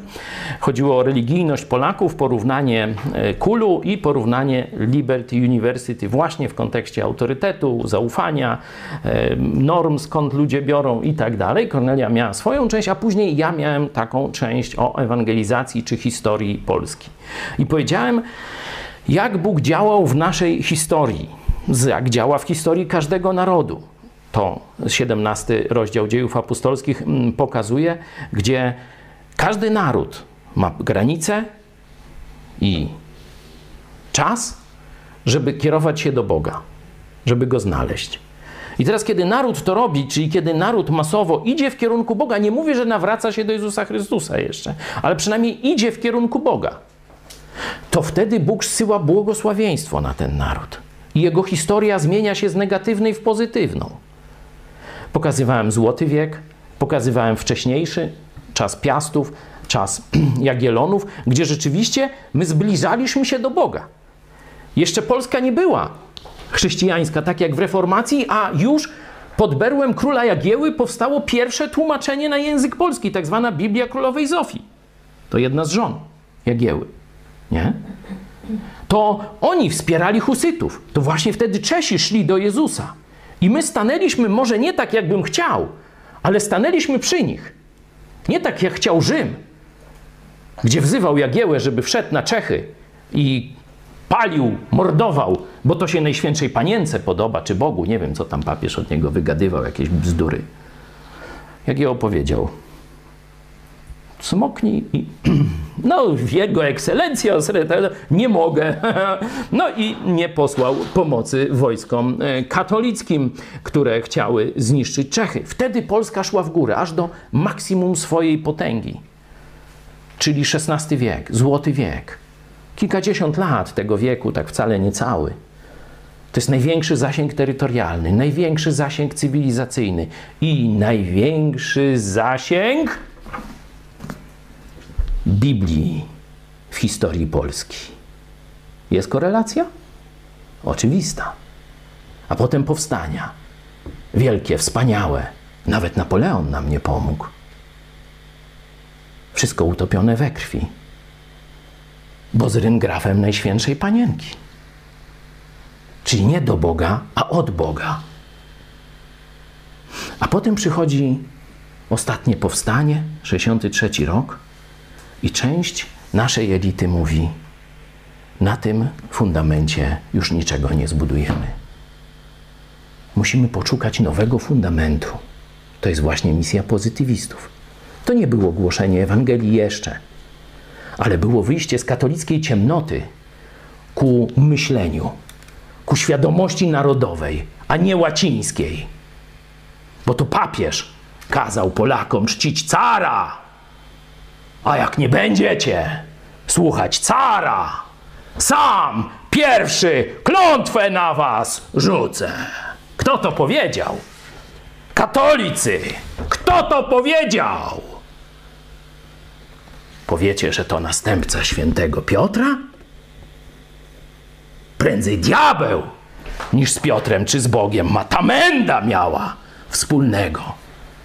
Przekreślała plan narodowy na rzecz Europejskiego Sojuza, żeby pomiędzy cesarzy wszystkie narody podzielić. To właśnie wiosna ludów przekreśliła, między innymi nasi pozytywiści. O, mógłbym długo o tym mówić, ale to może przy innej okazji. I znowu Bóg dał nam szansę w wyniku właśnie zmiany kierunku. I teraz znowu Bóg może nam dać szansę. Kiedy właśnie o tym cyklu historii mówiłem, po wykładzie przychodzi do mnie Iranka. Wow! Co ona, mam nadzieję, że nie z pasem szachida, czy, czy tam jak się to nazywa, nie? No, się uspokoiłem, że chrześcijanka. I wiecie, co ona mówi? Słuchaj, to samo, co ty mówiłeś o Polsce, to można by powiedzieć o historii Iranu. My nie byliśmy państwem, Persowie nie byli islamscy, zostali podbici przez Arabów islamskich z Mahometem. To wszystko właśnie myśmy mieli swój wiek, póki nie przyszedł islam do nas. Dokładnie ten sam cykl historii widzę w swoim narodzie. Dziękuję Ci, że mi to pokazałeś, jakoś tak. Widzieliście wywiad zresztą z nią, jej bratem w naszej, w naszej telewizji. Teraz wspaniały wywiad z kolei z dwoma chrześcijankami z Iranu, które właśnie wracają do tego innego etosu, nie islamskiego, bo nam się Iran to z jakąś tam republiką, wiecie, tych, tych no, turban, Khomeini i takie sprawy. Absolutnie nie. Tak samo jak katolicyzm nie jest przecież polskością. To jest bzdura. Katolicyzm jest antypolskością. Katolicyzm jest internacjonalizmem. A Kościół narodowy to była, był kierunek w kierunku polskości. Niestety, większość narodów północnej i zachodniej Europy potrafiło zbudować kościoły narodowe. Na terenie Polski było pierwsze państwo kościoła narodowego, czyli właśnie Prusy książęce, ale Polska jako królestwo. W wyniku głupoty takiego patałacha ostatniego z Jagielonów. Dziwkarz zwykły, a nie król. I jełop skończony. Skończył dynastię, skończył Polskę. Wybrał katolicyzm. Dobra. Jakbyś tak mówił Polakom o historii, jakby każdy pastor w Polsce tak mówił o historii, to jak wyglądałyby kościoły w Polsce dzisiaj? Weźcie to sobie, drodzy pastorzy, do serca i zacznijcie uczyć się historii swojego narodu, bo to jest posłuszeństwo Bogu, miłość do narodu, miłość do języka, miłość do historii. A teraz rozgrzeje was do czerwoności. Miłość do polityki. I tutaj już w większości kościołów diabeł, smród i tak dalej. Polityka to szataństwo. Polityka to od diabła. Ps. Polityka brudna. A my czyściochy. No. Pierwsza mowa, mowa ewangelizacyjna pierwszego męczennika. Wszyscy go wychwalają.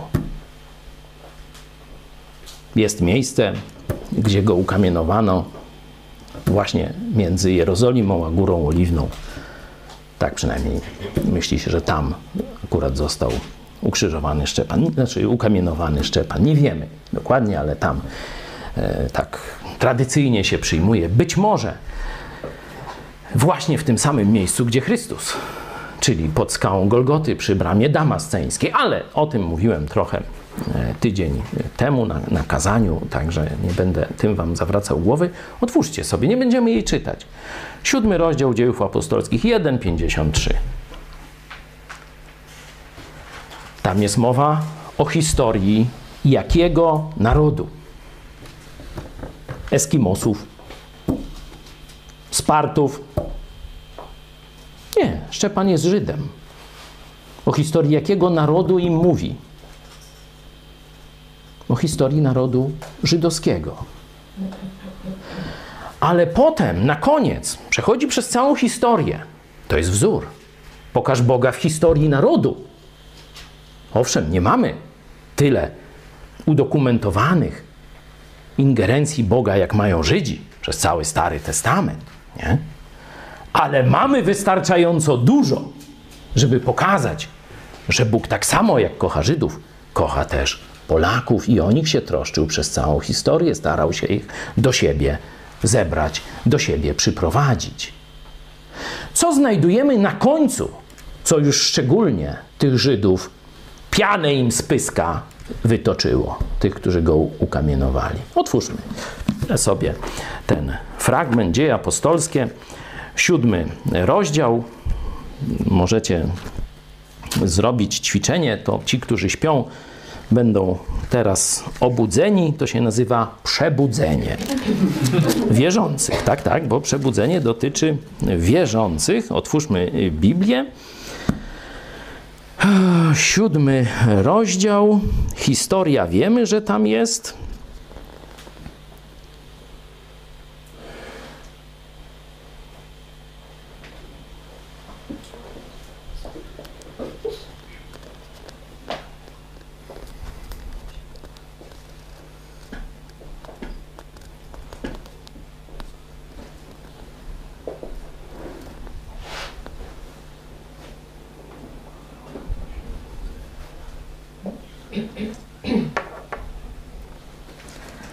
Przedstawia im historię, przedstawia im prawdę, że Bóg nie mieszka w ręką, w domach ręką zbudowanych. I później 51 werset do końca. Ludzie twardego karku i opornych serc i uszu. Zna swój naród dobrze. Ludzie twardego karku i opornych serc i opornych uszu. Czy ani nie chcą się zmienić, ani nawet nie chcą słuchać prawdy. Naród żydowski ma wiele wspólnego z narodem polskim i odwrotnie. Wy zawsze sprzeciwiacie się Duchowi Świętemu, jak ojcowie wasi, tak i wy. Któregoż z proroków nie prześladowali ojcowie wasi? To jeszcze historia. Pozabijali też tych, którzy przepowiedzieli przyjście sprawiedliwego. To jeszcze historia. A co się zaczyna teraz, w następnym zdaniu? A to się zaczyna polityka. Bo historia, która się dzieje dziś, to jest właśnie polityka. Dla nas dzisiaj to, o czym tu czytamy, to jest historia. Ale dla nich, kiedy on im to mówił, to była polityka. To był ich najwyższy kapłan, jeden i drugi, Annasz i. To był właśnie rzymski namiestnik, to był Piłat, to byli oni albo ich znajomi, którzy krzyczeli ukrzyżuj. To była polityka.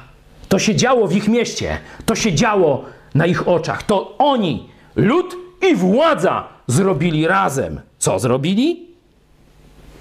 Którego wy teraz staliście się zdrajcami i mordercami.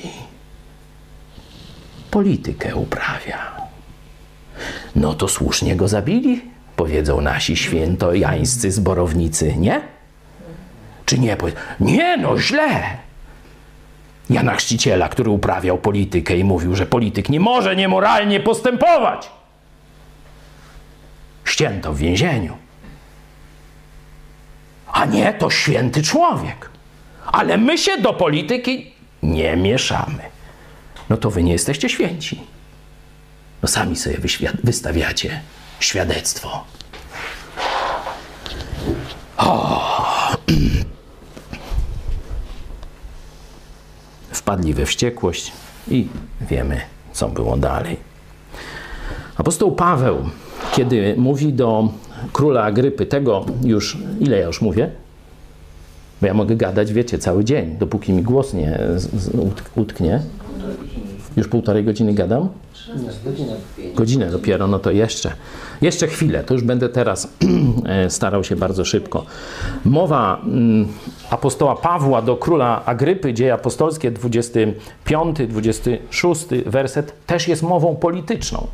Możecie tam sobie zadanie takie, znajdźcie elementy polityki w mowie czy w dyskusji, bo niekiedy druga strona też zabiera głos w dyskusji politycznej, jaka się tam rozgrywa w ramach ewangelizacji.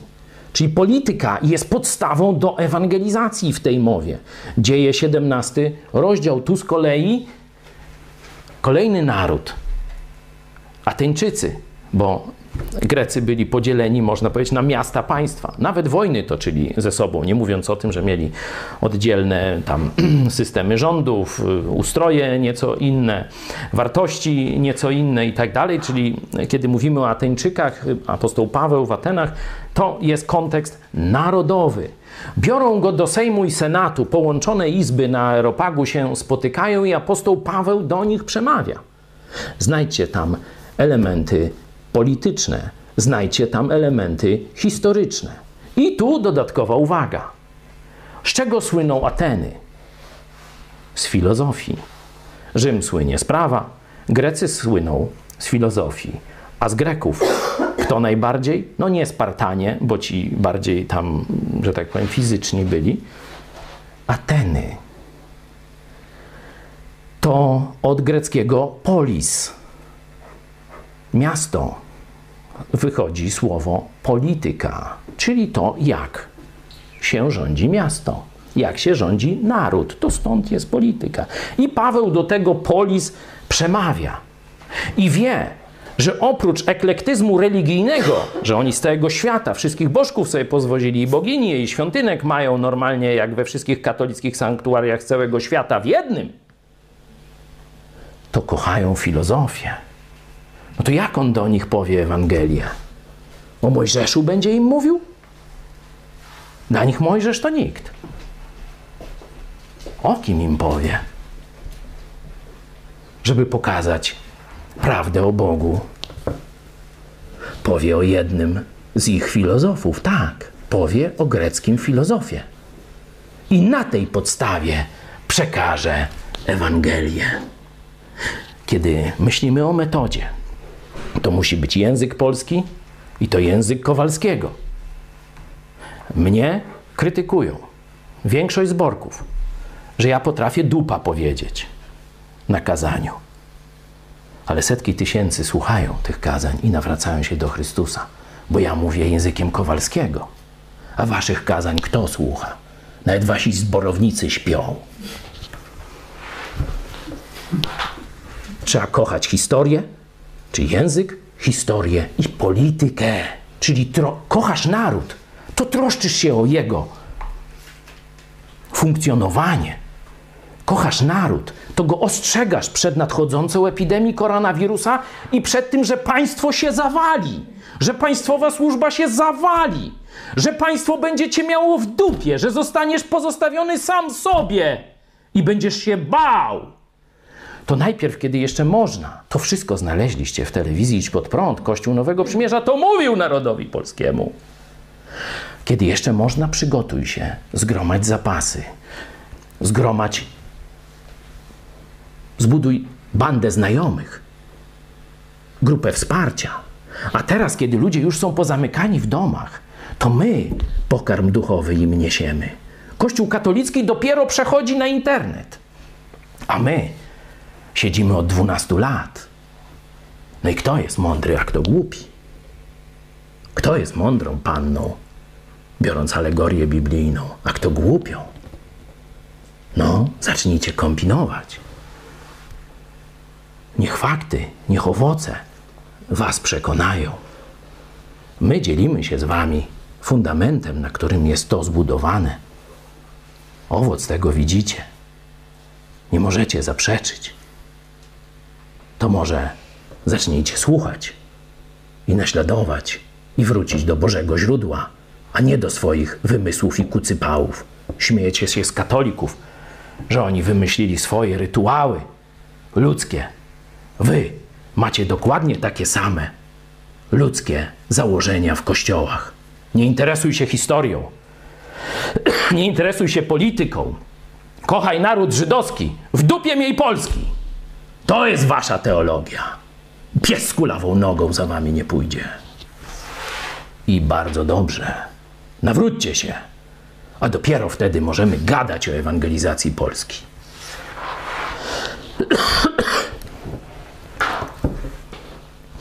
Na koniec jeszcze krótka myśl, chociaż w moich słowach krótka nie brzmi wiarygodnie, wiem.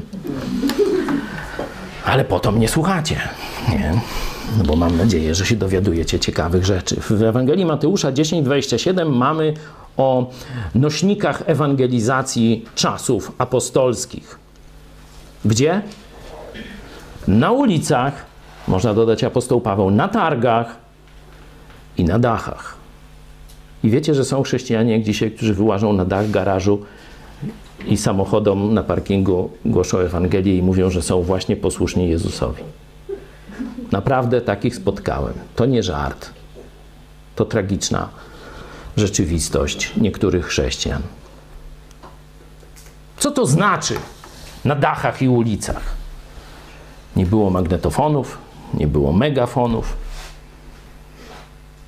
To znaczy, zróbcie wokół mojej Ewangelii najwięcej hałasu w swoim narodzie, ile się da. Dzisiaj metoda jest wykrzykiwanie na dachach. No bo jesteś na podwyższeniu, słyszycie wielu ludzi. Dzisiaj jest krzyczenie na targach i ulicach, bo tam się ludzie gromadzą. To było w czasach apostolskich, 2000 lat temu. Ale zobaczcie, gdzie pojawia się w historii największy wykwit sukcesu myśli biblijnej. To jest początek XVI wieku. Skromny mnich augustiański. O, i teraz bym puścił klip Luther. Skromny mnich augustiański, który szuka, woła, wyje do Boga, objaw mi się. Mam dość swoich grzechów. Brzydzę się swoimi grzechami, ratuj mnie. Kolega z zakonu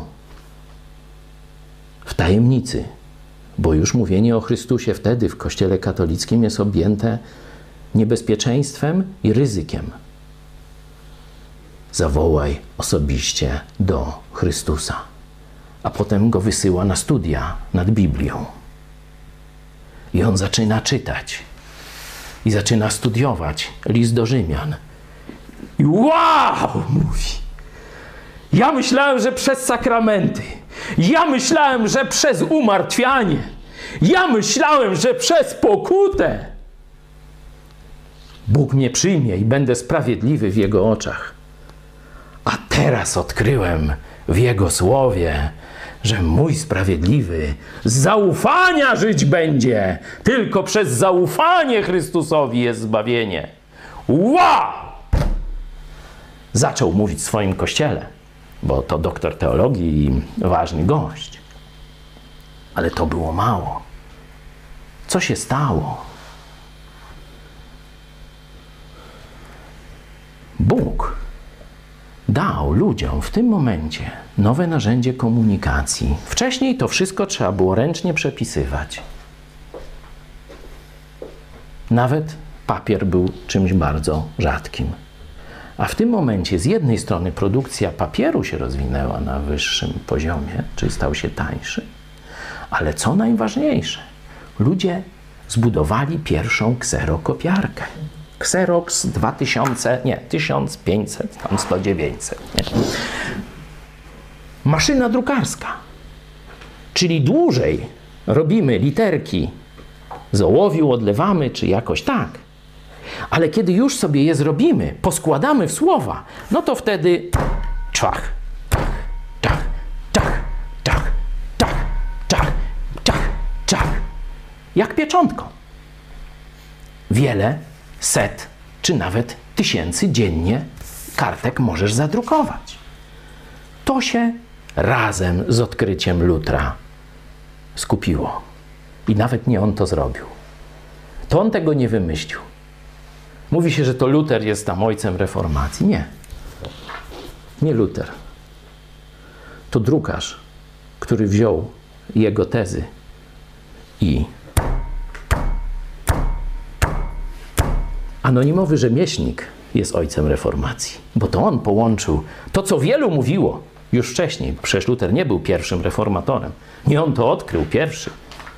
On to może najładniej zaczął formułować, najjaśniej widział, ale to ten rzemieślnik, który właśnie rozprzestrzenił to na całe Niemcy najpierw, a potem świat. To jego należy nazwać ojcem reformacji. To on zastosował to na dachach czy na ulicach w nowy sposób. A gdzie my jesteśmy? No dzisiaj już sztuka czytania jest już sztuką unikatową. Y, analfabetów mamy 20%, ale to są bardzo optymistyczne szacowania. Myślę, że większość ludzi to już nie rozumie słowa czytanego. To już jest kultura obrazkowa. To już tylko słowo może mówione albo obrazek znowu do nich przemówić. I co Bóg dał w tym czasie? Dał internet.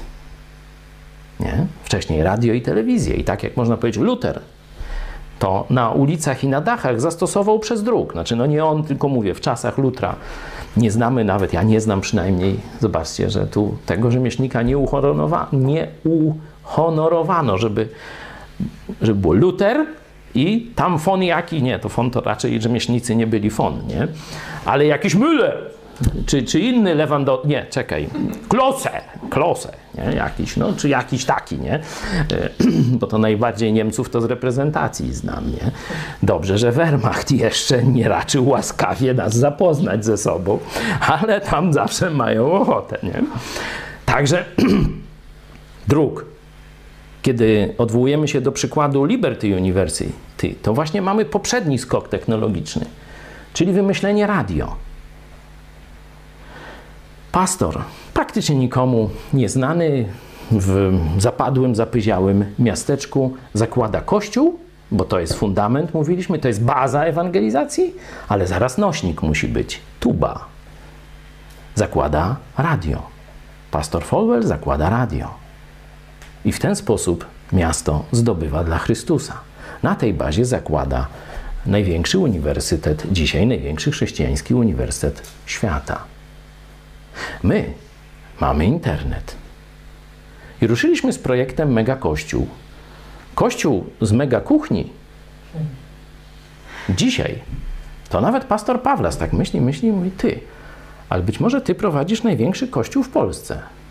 Nie wiem, może być, daj Boże. Jeśli nie dziś prowadzę, to jeśli będę posłuszny Bogu, to za pół roku będę prowadził. Przyjmuję na siebie tą odpowiedzialność. Każdy mógł to zrobić. Jak ja z grupą kilkunastu osób, bez pieniędzy, bez niczego, z długami, w kuchni na tekturze, mogliśmy to zrobić. To przecież są kościoły, które ociekają złotem. Z Niemiec, z Ameryki. Baptyści, ewangeliczni, przeróżni. Mają szkoły swoje, wszystko. No to jak wyście tego nie zrobili, to chyba już dzisiaj wiecie dlaczego. Bo nie byliście posłuszni Jezusowi Chrystusowi. A myśmy to zrobili i Bóg dał błogosławieństwo. Wiecie dlaczego? Bo myśmy byli i da Bóg będziemy. Tak nam dopomóż Bóg. Chyba tyle na dzisiaj. Porozmawiamy jeszcze w dogrywce o współpracy, o E, konsekwencji w robieniu takich małych, niewidocznych kroków. o współpracy kościołów, klęska reformacji w Polsce, złe strategie. E, chcę też omówić, jak ekumenizm, humanizm, przebudzenie, charyzomania, ta Ewangelia sukcesu, ewangelizacja bez kościoła, kosmopolityzm, antyintelektualizm, kwietyzm, faryzeizm. To wszystko jeszcze nas czeka, ale teraz musimy zrobić przerwę. Także dziękuję Wam bardzo za uwagę. Kto nie słyszał, y, zasnął, niech sobie mm, odtworzy, bo będzie w internecie, tak jak kiedyś było w druku, tak jak później było w radio czy w telewizji. Tak dzisiaj każdy może sobie kliknąć na żądanie, bo w radio to było o którejś godzinie, nie? No to się ludzie zbierali i musieli tam słuchać, jak nie udało się, no to nie słyszał. A dzisiaj możesz zaspać na moim wykładzie. Nawet na kazaniu możesz zaspać, co jest grzechem ciężkim. Ale później se możesz odtworzyć. Do zobaczenia.